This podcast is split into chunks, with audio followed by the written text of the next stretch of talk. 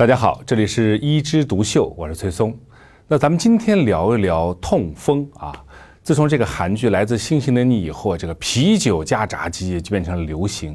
但是作为医生来说，他肯定觉得，哎，这个病可能要高发，那就是痛风啊。啤酒好不好？好，炸鸡也好，好东西碰到一块儿就会产生富贵病。其实呢，我们经常说痛风，痛风为什么叫痛风呢？因为我们中国人一个习惯啊，把这个。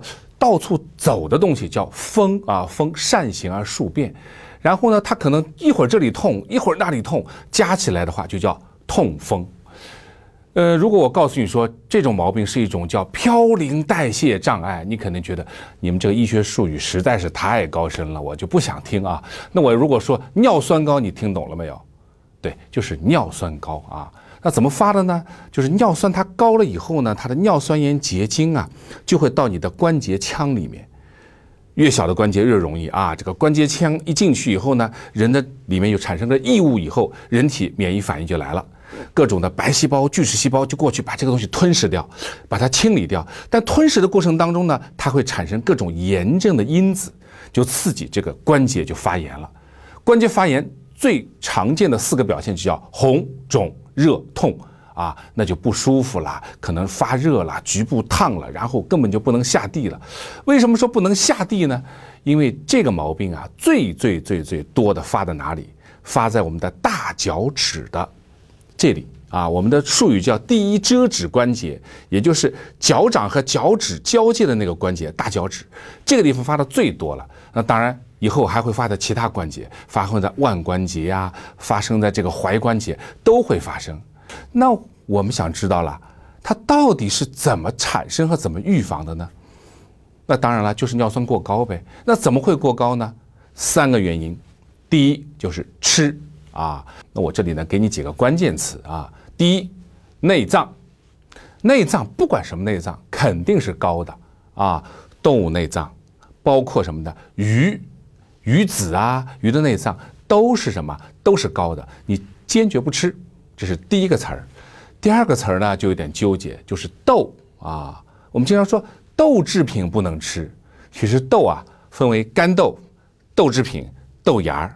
我想问问，你们说这个排序，嘌呤含量最高的是豆制品呢，还是干豆呢，还是豆芽呢？我相信大家没有办法排序，对不对？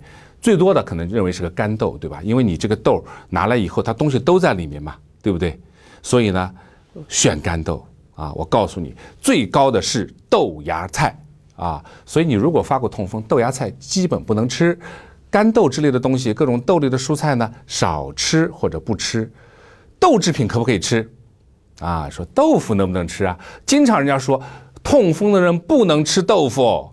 但我今天就要告诉你，痛风的人可以吃豆腐，啊，为什么说痛风的人可以吃豆腐呢？这就牵涉到一个什么溶解度的问题，就尿酸高了，嘌呤高了，但是嘌呤溶于哪里呢？溶于水，啊，什么叫溶于水？就是如果说你把这个豆磨成豆浆，磨成豆浆以后，豆浆里就含有大量的嘌呤的物质，都在里面。但是记住，它是溶于水的，对不对？我们把这个豆浆，把它水控干，就变成什么？变成了豆腐。那个水呢，就让它过去了，就让它滤掉了。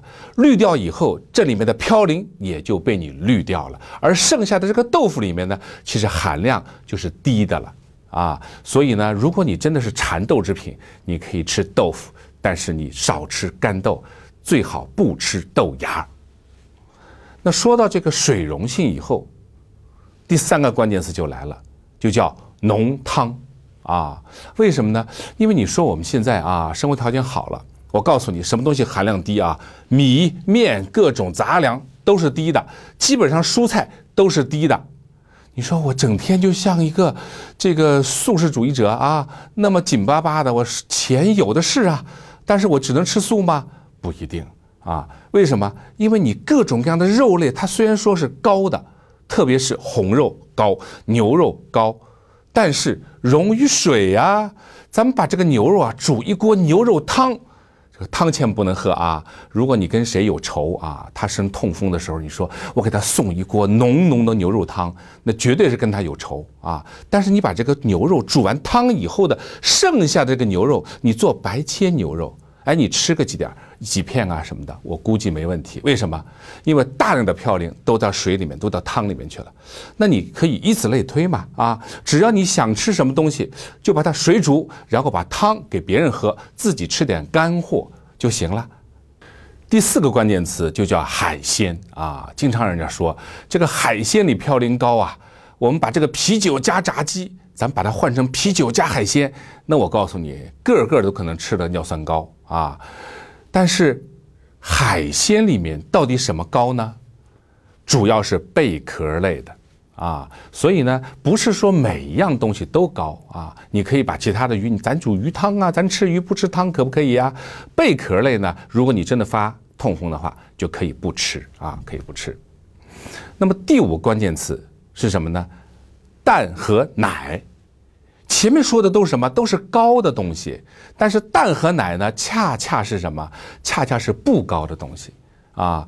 你像你现在很多素食主义者，他有些是全素，有些叫蛋奶素，就是吃了素以后呢，他吃蛋吃奶。为什么？这两者呢，完全可以补充优质的蛋白质了。如果你不是啊，口味比较刁、比较馋的话啊，你吃。鸡蛋和牛奶的话呢，完全足够每天的营养了。所以说，蛋和奶你可以敞开了吃，这属于什么？这属于嘌呤含量低的啊。最后一个关键词是什么呢？就是苏打水。也就是说，尿酸尿酸那是酸，对不对？那如果说我们在平时这个进食的时候，经常的补充一点碱性的液体，可能就对这个尿酸的中和。有一点好处啊，所以呢，我们平时呢可以喝点苏打水，这样的话，你的饮食上面呢基本上就能够啊记得住啊。但现在又有人问了，说这个其实啊，我们经常啊碰到一种情况啊，这一桌人围着吃啊，两个人发痛风了，八个人没事儿啊。对，这就叫基因的易感性，有些人就是容易发痛风。你就是这辈子这么寸啊！所以说，如果你的基因不好呢，你就干脆你就远离这些场合，啊！但是呢，我也提醒那些你就算基因好的人呢，你也不能说啊，那就我就胡吃海喝。